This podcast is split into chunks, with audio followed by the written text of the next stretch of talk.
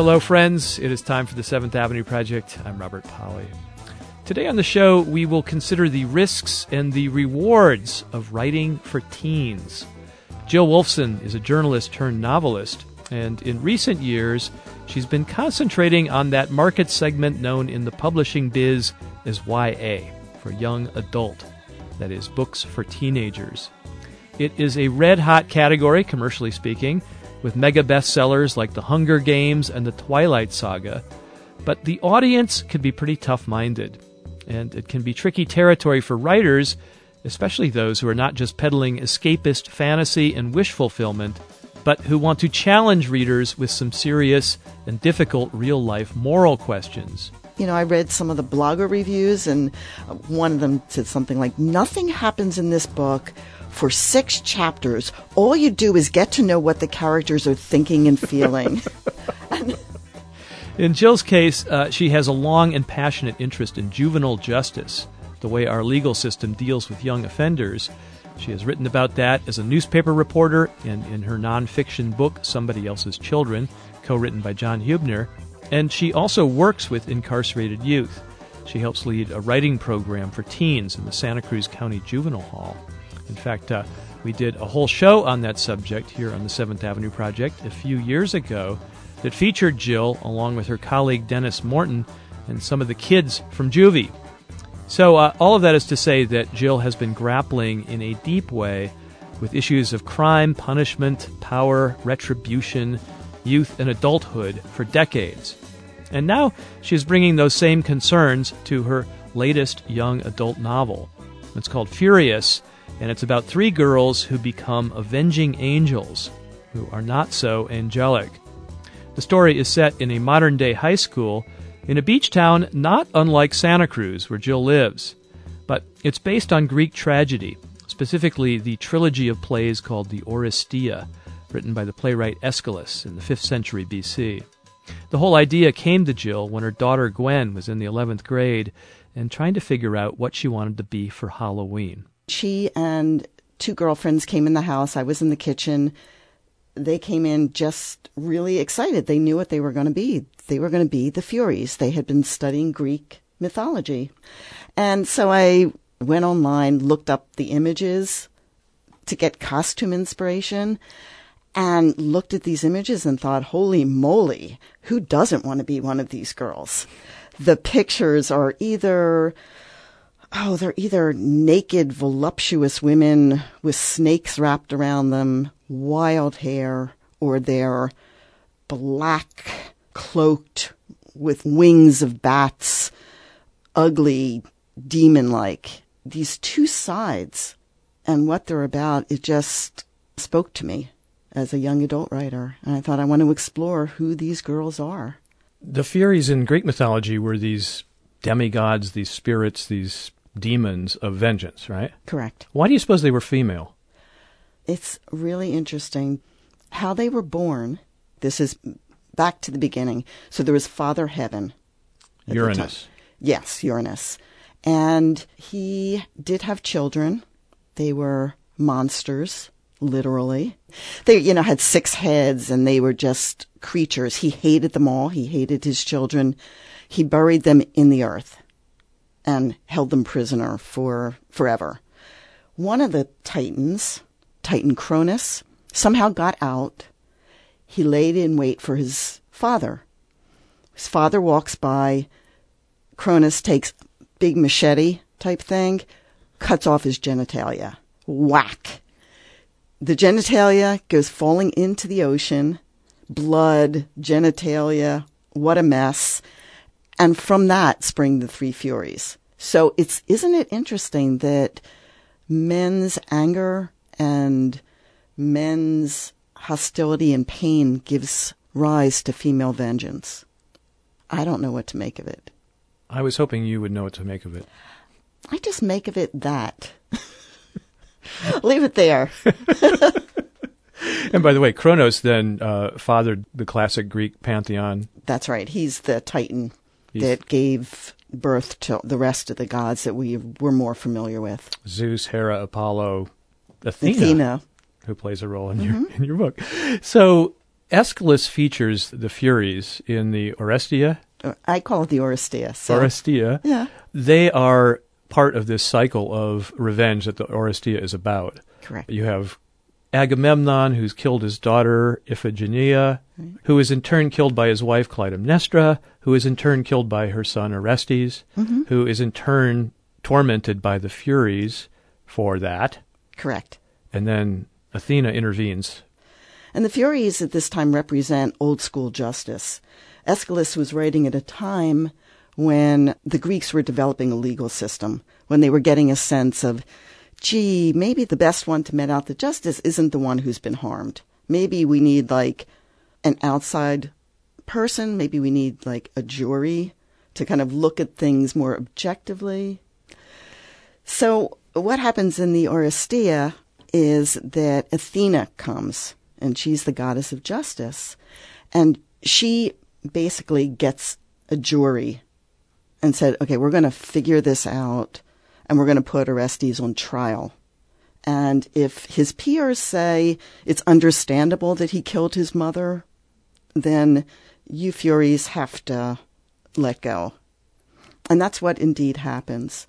And um, the Furies are not pleased with that. So um, Athena does, which I love, it's such a high school thing. She makes the Furies popular. She um, sets up altars for them. She has parades for them. She in, dresses them in nice clothing and makes them, she just makes them part of the crowd. And they become known as the kindly ones after that. She domesticates them. She domesticates them, yes.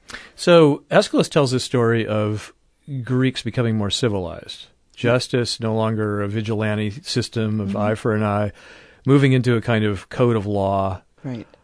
You had this inspiration to translate a lot of these themes into a kind of high school novel set in your very own town uh, that you call, what do you call this town? I don't call it anything. But I it's call it- obviously- it's obviously Santa Cruz. You know, there's a surfer statue on the cliff, and there's a downtown where people are singing on the street corners. It's it's clearly Santa Cruz.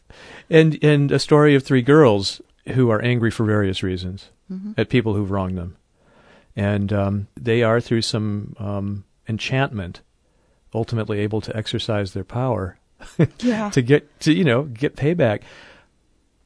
The way they do that is by making people feel guilty, right? Correct. Really guilty. Correct. That's, that's the um that's the Furies. The That- Furies did that too. They that's how they traditionally worked. In the Aeschylus, there's a lot of talk about getting into the mind, using the ultimate weapon, which is your own mind against yourself. So they're also the embodiment of guilt and shame in, in Greek mythology. They're, they're the they're the question of, you know, why when you do something wrong and get away with it, you know, I mean, you should feel like great, right? You got away with something, but human nature, when you go to sleep at night, you kind of maybe lay there and think, hmm, why do I, why don't I feel so good? And why am I playing this over and over in my mind? And why do I feel shame and guilt? The Greeks' answer was, well, the Furies paid you a visit. I'd like you to do a little reading here from Sure. your book. Let's go to page 274. Here is an undeniable truth of human nature that we Furies take advantage of. Everyone has a point of entry. We are like mice that can always find a way into the foundation of the most fortified building. We mutate our shapes and squeeze into the tiniest crack in a person's thick wall of defense. Our experience with Brendan taught us how to go deeper, to burrow down to the very core of shame that exists in everyone. We find the thing that you can't ever truly apologize for, that you can't deny or rationalize. Like the first hurtful lie you told before you learned to justify your lies. Like the first heart you broke before you figured out how to harden your own heart. Everyone has a memory that sits at the cusp, dividing life into before and after. Before, you fumble your words when you lie. You feel the sting of your own mean actions. You experience the hurt of others like it's your own hurt. After, you don't give a shit. You want what you want, and you take it. That's the long buried memory that we dust off and stick in each of their faces. Are you going to ask me now what my before and after lie was? I was going to withhold that question. Do you want me to? No. um, these girls develop the power to discover and um, amplify whatever regret, shame, remorse, mm-hmm. Guilt people have and bring them to their knees, you know, mm-hmm. with that. And they apply it to some people who deserve it. I mean, I think they deserve it. Boys who've really treated them badly. A lot of bad boys in this book. I know. There's some good ones. there there's are some, some good there's ones. There's some really good ones. yes. And there's uh, there's some bad girls too, so uh, or bad women, so yeah, it's even-handed. But they go too far. I mean, mm-hmm. they take it too far. They end up damaging a lot of people. But my question for you is isn't that what we want though? Don't we want people to regret the bad things they've done? And isn't that mm-hmm. a kind of justice that we want? Yeah. I mean, I, I that's what I was playing with in the book. Right. Of I think it's a really human instinct to want people who have done wrong things, hurtful things, to see what they've done, to acknowledge it, to maybe do something about it. But then what happens is questions of power arise with the girls. And, you know, I, have always mistrusted power. Mm.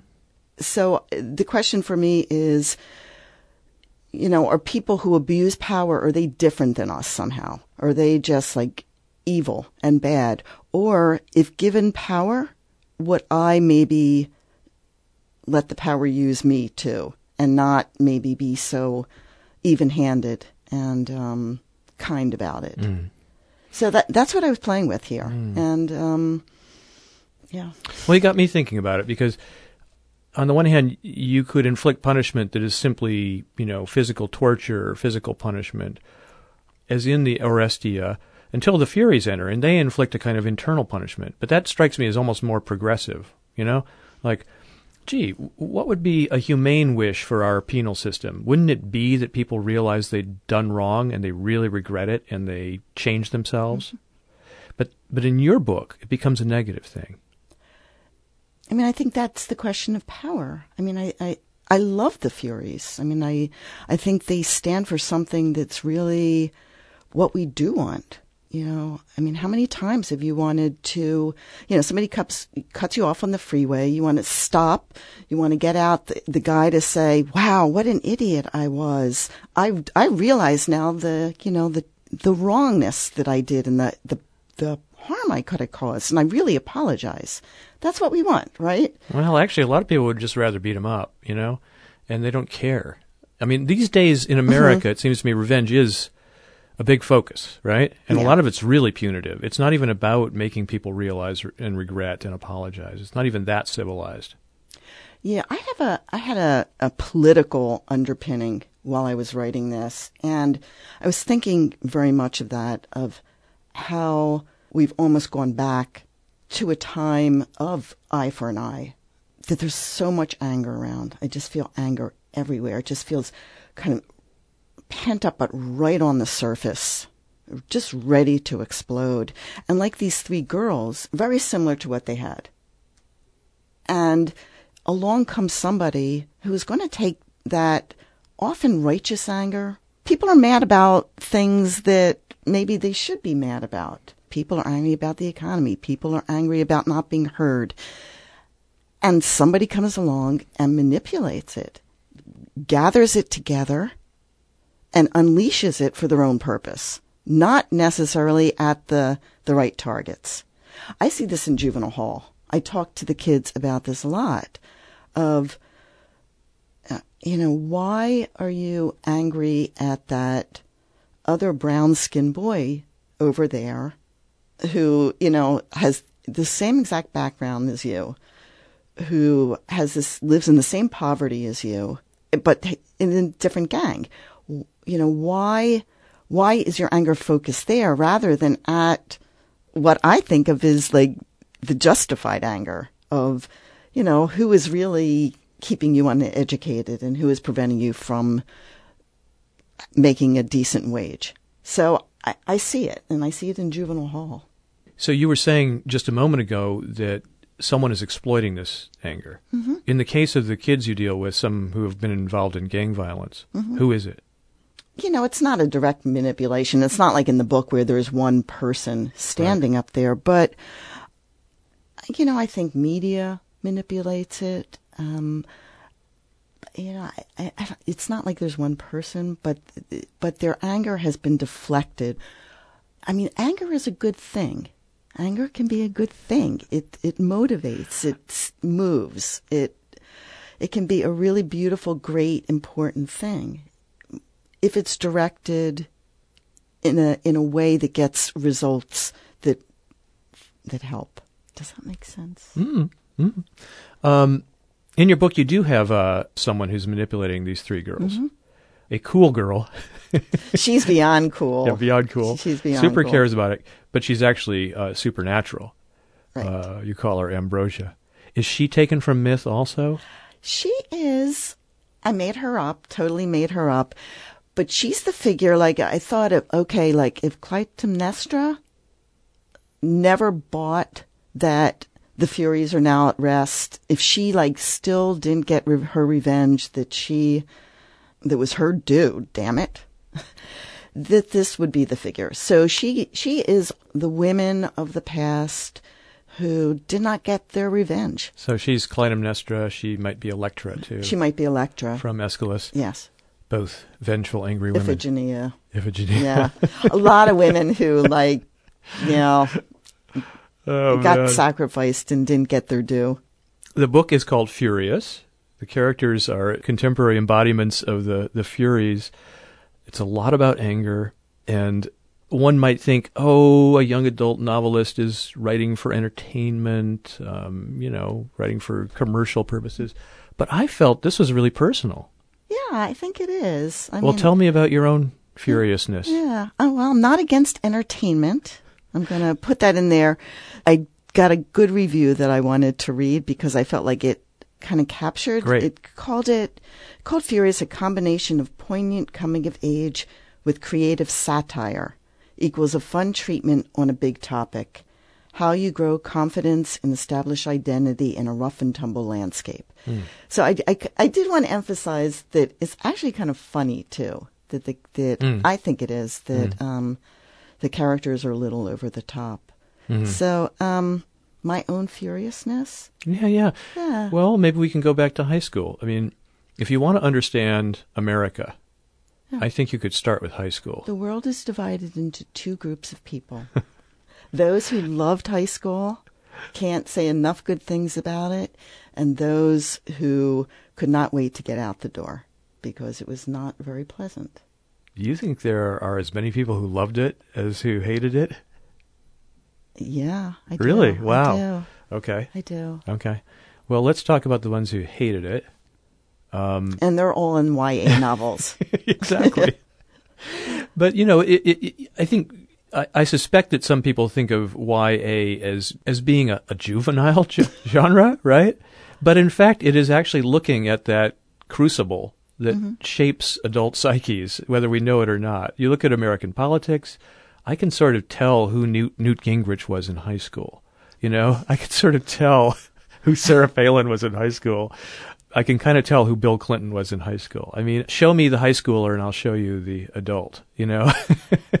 it's a, it's an intense age. right. I mean, so, obviously. so, so YA fiction, young adult fiction, uh, a genre that I think probably might be a little marginalized, you know, in the whole literary hierarchy. fastest selling genre. Oh yeah, I didn't Yeah. mean that it was commercially Yeah. suspect at all, but that it actually is confronting issues that are sort of at the core of uh, you know America's psychology, don't you think? And I'm saying America just because the the ones I'm familiar with are all American. I don't know what YA is like in other countries. I don't either. That- well, I, that'd I've been told that high school is not, you know, what it is here, elsewhere, it's not as intense. it's not as intense, not as divisive, not as yeah cliquish, yeah, in a lot of other countries. So it may not apply so much elsewhere. Yeah, it's a, you know it's a genre that really goes into the experience of firsts. And actually, while I'm writing, I try to remember that of try to get back to a time of first. First time a friend screwed you over and you were hurt. the the first time you fell in love, the first time you cheated on the test. You know, it's just so powerful. And every day you have to go to a series of smallish rooms where you are exposed without escape to the very people who you're most sensitized to day in and day out. Yeah, it's a huge dysfunctional family. and, you know, it's. and you know, especially if it's a small school, you've developed these roles, and and everybody knows what's going to piss somebody off, and they know how to do it, and and things happen so fast and concentrated. You know, relationships. You know, you you're seeing someone, you're cheated on, and you break up in a week, and with all the intense emotions around that. Tell me about your high school days. Oh boy. You grew up in Philadelphia. I did. I grew up in Philadelphia. I went to a really big urban high school. My graduating class was something like 1500. Northeast High. It was actually kind of a famous school. There was a, a documentary film made about it as this is going to be the high school of the future. Oh, how so? Um, it was big. Kids were tracked. So you from early on you were tracked to be academic or tracked to be commercial, tracked vocational, vocational, mm-hmm. and then also we were a science and math magnet. Mm. So we were funded by NASA, and we you have a look of shock. We had a student astronaut program. We had a capsule that student astronauts would go and live in for a while. I was a student engineer and we we kind of did um, simulated NASA stuff. Live in for a while. Yeah, you know, live in and eat like space food and and do tests in there. Did you and, do it? Um, no, all my friends were in it. But girls did it as well as boys. Yes, one of my friends was an engineer. One of the engineers. I remember when the um, Harvey Rubin was a um, astronaut. I remember when he came out after his one week or two week stay and you know when we had little flags to wave when he came out just like if the spaceship had really landed this sounds like a pretty i don't know posh high school no it was very not posh at all it was very um i guess you would call it back in those days blue collar oh really yeah and yet it yeah. had a nasa program i mean it was wow. it, it was urban you know so uh-huh. it was kind of let's you know try so and so which of these characters were you which of these girls? Yeah. Um, well, obviously, in creating them, I'm a little bit of each of them. Personality wise, I was probably most like Meg. She's the heroine. Yeah. The protagonist. Uh, she's a foster child. I was not a foster child. I had two wonderful parents, loving parents. But I, um, I think I had her shyness and quietness and her desire to be kind of hidden and afraid of making t- mistakes, but also underneath that kind of a really sarcastic wit. Mm. And she talks about in the in the book knowing that there's something in her that is just going to make her special. That she knows it's in there and she has to figure out a way. What is it? What's going to make her different? What's what is it going to be? And I felt like that through most of high school. So you had a sense that you were special in some way. I think most high school kids feel that way. They feel that nobody really gets them. Nobody really knows the real them, that there's something just brewing and bubbling inside and it's going to come out and they're going to be great. And then they're going to show all the kids who ignored them or picked on them.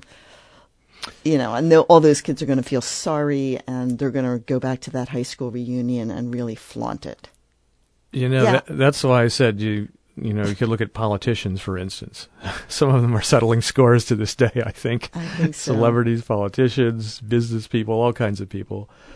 Um, our protagonist, Meg, endures some serious humiliations, which, of course, is what everybody fears the most in high school, I think. Day in and day out. And Poor Meg. Were you recalling any of your own as you wrote this? Um, this wasn't me, but there was a kid I knew who was really, really unpopular and to get popular. She thought she could get popular by like addressing Valentines to everybody and standing and handing them out, which is like the most uncool thing to do. Really super uncool. So she did. So I knew somebody who did that. And she was mocked. Oh, I mean, think about it. Oh no, you know yeah, the kind of the kind of skinny shy girl just giving the you know the popular jocks valentines and the boys are really mean to the girls in, in your book. You know, uh, there's a Yeah. there's a cadre of boys who surfer guys surfer, guys, dudes cool surfer guys who the torment plagues the girls. Mhm. Yeah, yeah. Were there guys like that in your high school? there was a group yeah there was a group they were i didn't grow up in a surf town so they tended I didn't to be mean that. more the the kind of the football player th- they turned into um corporate attorneys if you can picture there's a group of them they're all corporate attorneys Um, well, what about you and vengeance? I mean, I, you know, I, I, this may get old, me probing you about your private life, but again, I felt like you were tapping into something personal when you wrote this. You weren't just abstractly, you know, playing with these themes. Are you asking me if I have a lot of pent up anger? I meant, uh, you know, did you look at that side of yourself? Did you examine Oh. that side of yourself? Yeah, yeah. I don't think you can. It, it's funny. I was at a book reading, and you know, I read, and this lady raised her hand and said something like, "I just don't get it. I, I, how do you write anger? I never feel angry. I just like, you know, when somebody does something, I just kind of like say, oh well, you know, sometimes people do stuff like that." And I was thinking, that's not me, you know. 30 years of Zen meditation to get to the point where I don't flash the finger all the time. Oh, is that right? Yeah. You're also a black belt in karate, Brown belt. brown belt. Brown belt, yeah. Have you ever used it on anybody? I take that as a yes. Um, no, no. I've, I've really, age helps. Age helps with anger. Uh-huh. Yeah, but as a teenager, I was a really angry teenager. I, um, What were you mad about? kind of everything. I just felt isolated, not heard. Like Meg, I was skinny, undeveloped. Close group of girlfriends suddenly turned on me, mocked me mercilessly. There's a scene in the book where somebody shoves a kid into a locker and shuts it. I got shoved into a locker and it was locked, and I had to stand there and you know bang on the locker. I laugh now. Um, I went through a rough seventh and eighth grade. It was like all my friends turned on me. Why do you think? I was a dork. I was really a dork. I, when I think back on that, it was like, okay, sixth grade, everybody's, you know, little kids playing, and seventh grade comes along, and here's Jill going, hey guys, let's just go play, let's jump rope. And all my friends were like, uh, you know, like we're going to just sit here and make out. And yeah, and I just was like, oh, who would want to do that when you could play? So they turned on me, and it was it was really painful. You know, I caught up in ninth and tenth grade, but um, it was scarring. It was really, really scarring. Did you ever get revenge on anybody? Um, I'm f- the the ringleader, and I won't name names. she, um, she's now friends with me on Facebook. It took a while. It took a while for me to go. Okay, I will accept her friendship. Oh wow! So as adults, many years later. Yeah, she's a grandmother. I should, you know, get over it, right? That is one of the questions: is how do you get over things?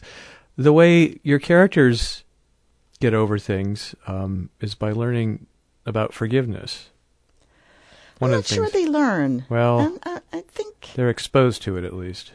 I think what they learn, and a little spoiler alert here, is that I think they learn that it, it has to stop at some point. That innocent people start to get hurt if it doesn't stop. Hmm. And Meg has a big decision to make in the book, you know, between carrying through revenge until it feels good, and I don't know if it ever feels good. I, I mean, that's one of the questions I ask: Is it ever enough? When somebody really hurts you, gets a really bad hurt in, is it ev- is it ever enough, or do you, you know, you get something and then you kind of play it out a little more in your mind? Well, you've spent a lot of time working in and studying criminal justice in America, mostly juvenile justice, right? Yeah, juvenile. Which is maybe not as punitive as adult justice. I mean, It's pretty bad. I mean, but the Santa idea Cruz isn't is, throw away the key, is yeah, it? Yeah, Santa Cruz is just a model for the rest of the country. It's so different here in the juvenile system than it is elsewhere. I've been in places where it's no different than the adult system. Okay. Yeah. So the idea is make them suffer. Yeah, we're you know we're still a Old Testament culture. Hmm. I think it's really hard for people to hear about some of these crimes and then not have that come up. You know, they did an adult crime, they serve adult time. I think people have a really hard time stepping back from that. That is one thing I wanted to ask you. You hear about the crimes as we do. We read about them in the newspaper, we hear the news. Then you meet, in some cases, the perpetrators, right? Yeah. Juvenile perpetrators. Some of the crimes are really serious. You know, a good percentage of them are serious. And then you meet them and you work with them and Right. you teach them and you bring out a side of them. I've seen this myself. Hmm. Again, people can go to the show we did together to hear kids talking about their writing. So, what do you do with that? The nastiness of some crimes and the humanity of the people who committed them. Um, you know, for a while, I tried really hard not to know their crime. When I first started, I, I needed to intentionally not know their crime because, you know, some crimes are really incredibly repugnant to me. And it would be really hard to kind of sit across from someone and see see their humanity if I could visualize. That kind of passed after a while, and, and where I am now is that I feel like we're all capable of all sorts of things, and I get to meet these kids when they're sober, when they're not on drugs, when they're not surrounded by gang influence, you know, when there are not a lot of things that contributed to this particular crime. I mean, I don't know any kid up there who, with no reason, nothing behind it, just went out and committed a crime. As soon as you get to know them, and I'm not excusing the crime, they, you know, some of them, I agree, they shouldn't be out in society until they learn what they need to learn. But when you when you get to see them and understand where they came from, you see you see the humanity in them, and and then you also, for me, I understand they're going to continue to have a life. Some of them are going to prison for a really really long time. But even in prison, they're going to have a life, and in whatever way they can learn to not cause suffering, I'm down with that. Mm.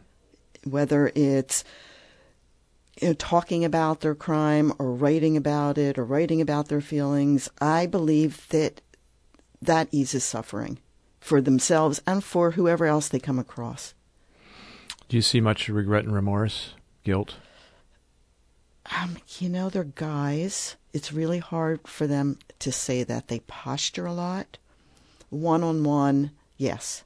Not in a group. They just posture too much and they uh, they just say I don't mean to flip here when they say they say silly things, but when you confront them one on one, they will actually say, I didn't mean that.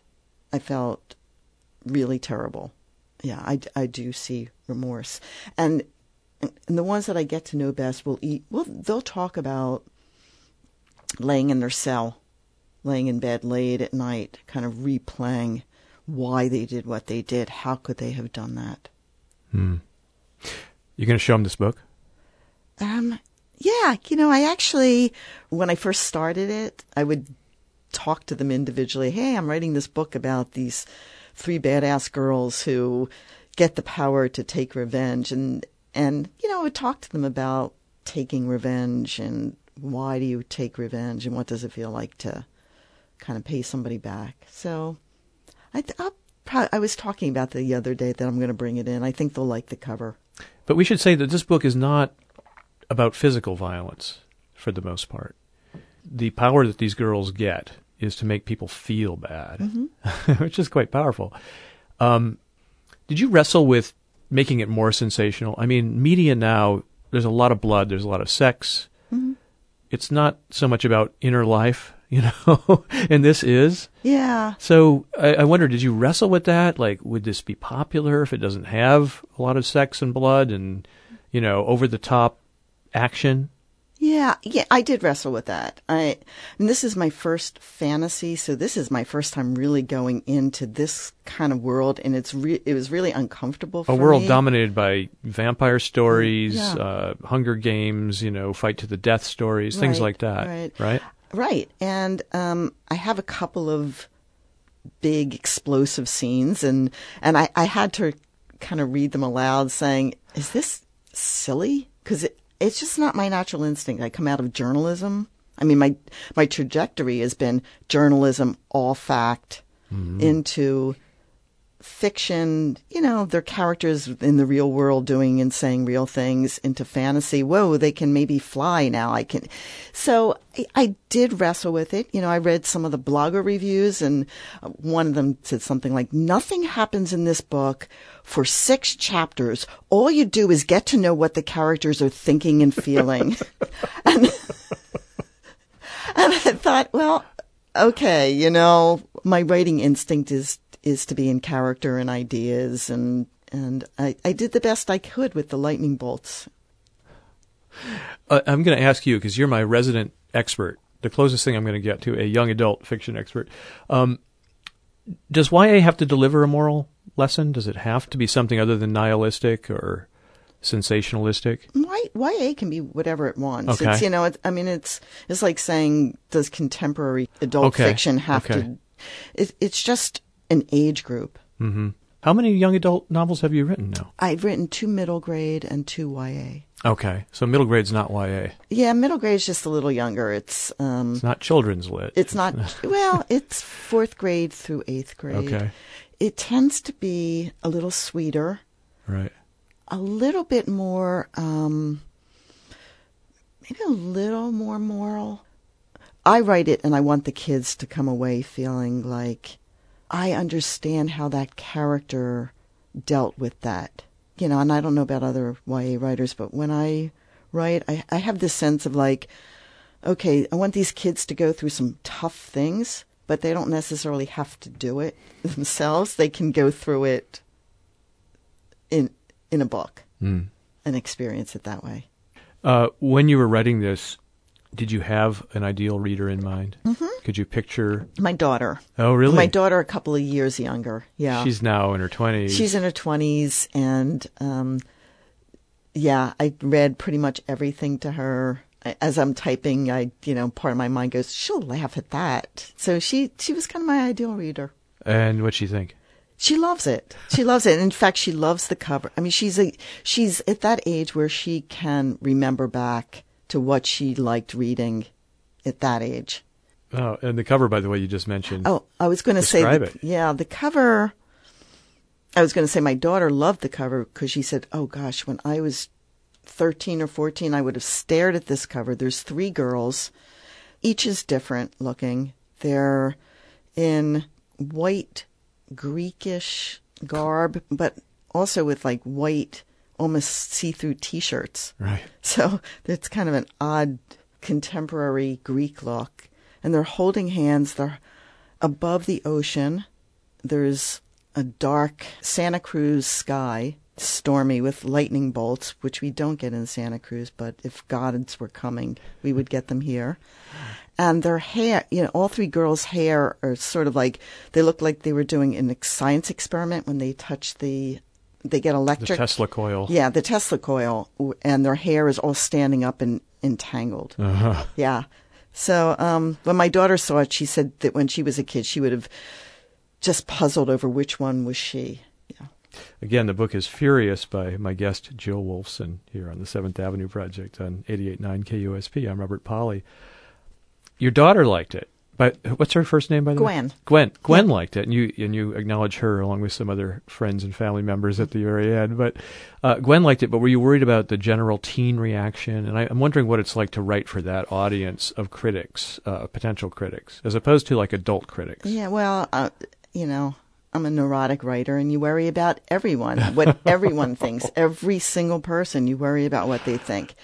Um, you know, middle grade was so wonderful to write for. They're, you know, wide eyed fourth graders. You can't do anything wrong. They want your autograph. They love you. Teenagers are different. Teenagers are di- way different. And um, they're scarier. And I was scared of teenagers back when I was a teenager. They're very opinionated.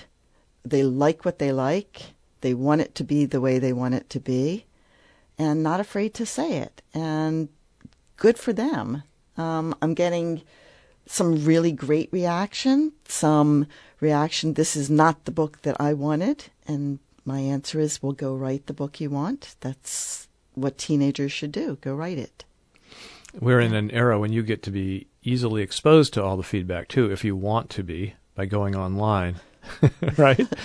we had a conversation where you were feeling pretty vulnerable, and I was saying, yeah, Jill, you know, if you're that, you know, sensitive about that kind of criticism, maybe have a friend select the best reviews, you know, the best online reviews. Right. But you waited in there and checked out the comments. Yeah, I waited in. I, I had this idea of okay. I mean, it's writers sit alone, and you really don't frequently hear what people have to say. I mean, you get the professional reviews, but the only time you get to like really, you know, if you go to a school visit or you kind of go on a bus and there's somebody reading your book that happened to me once on an airplane, and I kind of just sat there watching them. like, are they laughing? Where are they? And then, boy, when they shut the book, like in the middle of something, it was like just a stab to my heart. You know? Oh, You never sidled up to him and said, yeah. "What'd you think of that book?" No, no, I didn't. Um, so yeah, I went on because I think you can learn. I mean, you can learn many things. I think what I learned is not everybody's going to like every book. What a what a concept. You finding much difference in the response of boys and girls reading it? I'm finding mostly girls reading it. It is kind of aimed at a girl it's a audience. girl audience. Yeah. Um, the cover is so clearly girls. It's about girl power. It's about girl power. There's Yeah. there's some boys in it, but find I'm still still struggling a little to write boys, to write teenage boys. I raised one. I should know, but I, th- you know, I just when I'm bringing up that deep part to create a character, she's very feminine. I think I would be terrified of that audience. Again, high school can be such a culture of backbiting, of various kinds of snobbery and rejection. And of course, as one who spends a lot of time online, I see a lot of comments by people who I can pretty much guess are teens, and they're vicious. Yeah, And beyond that, I would be very worried as an adult of like not being able to master whatever the current you know language conventions are. like even the coolest expressions I can come up with are probably a couple years out of date at best. You have to be really careful about that. Yeah. I mean, particularly in publishing. I mean, this book was written, like, really written like three years ago. Right. And so I try to steer away from Contemporary slang. contemporary slang, from technology. I mean, p- people don't talk on Hmm. Cell phones smart. anymore. Very smart. I mean, it dates it really fast. Yeah. I don't want somebody focusing on that. Right. Like they're missing all the the ideas and the themes and the the stuff because they're saying nobody says "Oh my God" anymore. You know, and that's all they're stuck there. Um, right. So you just it's a, it's a thin line if you're writing contemporary because you want to sound current and you want to sound like kids talk, but I mean you can't make it totally because it'll be it'll be gone. I was thinking that the perfect reader for this book would be an intelligent, mature kid, mm-hmm. a serious kid, who was ready to grapple with these issues, who didn't want to be talked down to, and who didn't just want to be a teenager, you know, and just hear other teens speaking in your characters. Yeah, I, I mean that's a good ideal reader. They should buy the book. What was the hardest part for you to write? Strangely enough, some of the the action describing, you know, she stands, she makes a fist, she throws her fist into his face. It felt so awkward, and I had never really written that kind of. Even with your karate background? Yeah, well, that's why I, I would imagine that. I imagine that. Yeah, so that was um, a little challenging. There's a scene in which uh, Meg is badly humiliated. It's a cringe-inducing scene. really. Well, if one can remember what it was like to be as self-conscious as one was in high school. Are you talking about the the Halloween party scene? She's humiliated in a kind of a sex scene with a, a cell phone camera, taking Mhm. pictures. And that's happened, and- of course. And that's happened. Like two suicides of girls Yeah. who were bullied, and um, I wrote that before that. Oh, really? Yeah, Huh. I mean, I was imagining what would be the worst. I mean, what's what's a modern day humiliation? of, Right. Um, having pictures go around that you can't escape. Yeah. You got it. So I was wondering if that was hard to write. I mean, just feeling those feelings, you know, in your character. I, it wasn't that hard to write because I knew it was coming. Ah. As I was writing it, I knew she was building up, and I knew that I was going to have to humiliate her, Hmm. really push her over the edge. But aren't you rooting for your character? No, I'm. I think I'm more like, what is she going to do? Right. So you Yeah, don't I- mind like putting a character through some version of hell. No, not at all. Not at all. I, you know, it in service to plot, it has to happen. Uh, yeah. uh, I remember um, interviewing Richard Ford, the novelist, and he had his most famous character, Frank Bascombe, who's the protagonist of his famous trilogy, The Sports Writer, uh, Independence Day, and The Lay of the Land. And a lot of people have gotten to know this guy more than just about any character in contemporary fiction, you know, Right. literary fiction. Um, and so I figured Richard Ford was probably very close to him. And he said, Oh, no, he's like Charlie McCarthy. At the end of the day, I just put him in his box. It's funny. it's funny. Yeah. That was disillusioning. yeah, you know, in, a, in my previous book, I killed off a teenage girl gymnast in the first scene. And, Oh. yeah, my daughter was a gymnast. Oh, so no problem there. I actually cried a little bit writing that, but I was, but yeah, they have to do stuff, you Right, know. Um, right. I mean, you can't have these nice people sitting around being nice. No, no. You have to do things to them. Yeah, yeah. And you've obviously developed calluses where you need to. um, Unless the Furies come and make me feel guilty for putting my characters through bad things. did you go from being a journalist directly to young adult fiction, or did you do adult fiction in between? I went from being a journalist to a really horrible adult fiction writer. My my story was that I finished a book on the foster care juvenile justice system, nonfiction. Nonfiction. This is the one we mentioned earlier. Right. Yeah. And um, I was not done with the stories. I just had been given so much information and so many heartfelt personal stories that I just felt like I was not done.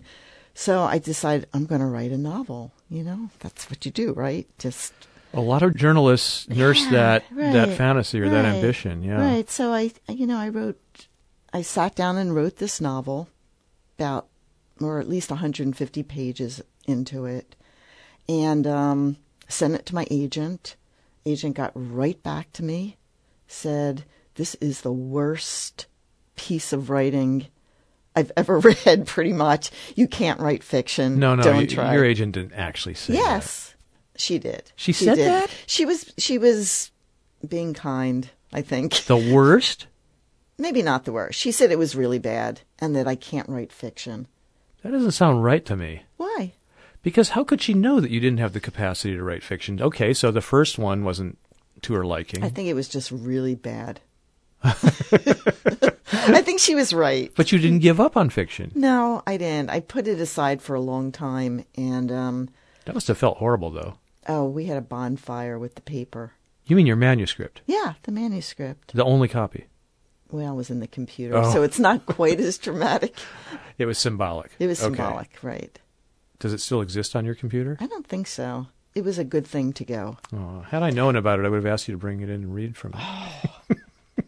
Oh, that's so cruel. That is really cruel. Um, so you put it away, the the fiction writing for, Yeah. but but something led you back. Yeah, it was the foster kids that I just felt like I I had still more to say about them.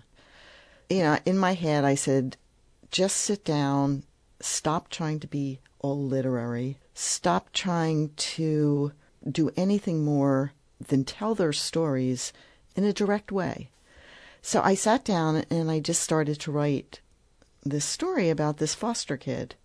And as I was writing, the voice got younger and younger, and I realized, kind of as I was writing it, that what I wanted to be doing was telling a story about foster kids to other kids who might not have known what this life was like.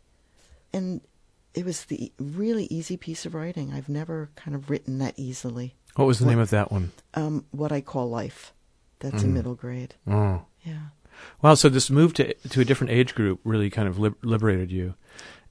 I've been thinking a lot about the differences between young adult or do you say middle grade fiction? Middle grade. Yeah. Uh, the, this writing for for younger readers and why it's different. And one one answer is yes. I mean, the adult world, at least a certain kind of literary fiction, is designed to to please a sophisticated person who is weighing you against the other works, you know, mm-hmm. throughout history, right? Mm-hmm. And so, an ambitious novelist is always trying to find a place for themselves in the in the pantheon, you know. Mm-hmm.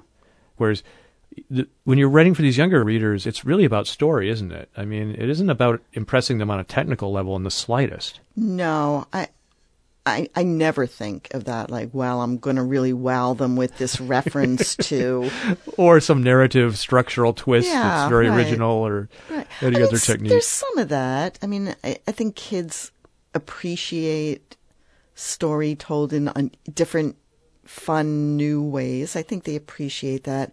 But I think there's less like they're going to notice that turn of phrase. Mm-hmm. They're going to they're going to feel the turn of phrase and it's going to resonate as true or not true, but I don't think they're going to pick it apart the way academics might. Mm-hmm. So, so it just got you closer to the basics. Really. It got me closer to story. Story, yeah, and character. Right. And like, what do people do, and why do they do it, and how do they react to each other, and what do they learn, and what mistakes do they make? Do your characters ever surprise you? Yeah, one of the characters started out as a girl, turned into a gay boy. Oh, in this book? Yeah. This yeah. is Raymond. Raymond. He just, yeah, I wanted this character who had a lot to be angry about, but for various reasons didn't have the same rage. I, I wanted this counterbalance of how somebody uses whoever he is to just not have that kind of rage, to find a way out of it. And um, he was going to be a fourth girl, and he just kind of mutated to Raymond. Ah. yeah. Why do you think? I think I wanted a gay character um, because the possibilities that he had been bullied and feel, felt like an outcast. So I want I wanted a character who had that all that possibility. And he, you know, I wanted a good friend for Meg with no romantic entanglements. So there they are. and he's the character who's most comfortable in his own skin. Exactly. In his own self. Right. And he has a lot to not be comfortable about. Mm. He's really annoying. in a nerdy sort of way. Yeah, in a nerdy, smart alecky, yeah, funny kind of way. Lovable. Yeah. Um, what did you read uh, when you were a teen, when you were in high school? I was not a big reader at all. I told you about my high school. We were the math and science crew. And in fact, kind of English class was something you sort of just had to get through. Really? So you didn't read for entertainment? I did not read for entertainment. You read math and science books? I read math and science. And um, I, I kind of remember like skimming books to like get the paper done, fudge it. I don't remember reading critically or deeply or for insight into myself at all. Hmm. And I, I, don't think publishing even had a quote YA young adult category no, in those days. No, I, I, the big influence on me was Nancy Drew. Uh huh. Those, um, and I think these were earlier. These were kind of middle school, and yeah. I read the, I read every single one of those, and I, what appealed to me there was, you know, I felt my life was so boring, and here was mystery, and here was a girl with a cool blue car and no mom, just the dad. No mom, like, you know, telling her how to be and solving these mysteries. And I, I just thought they were great. And that's who I wanted to be.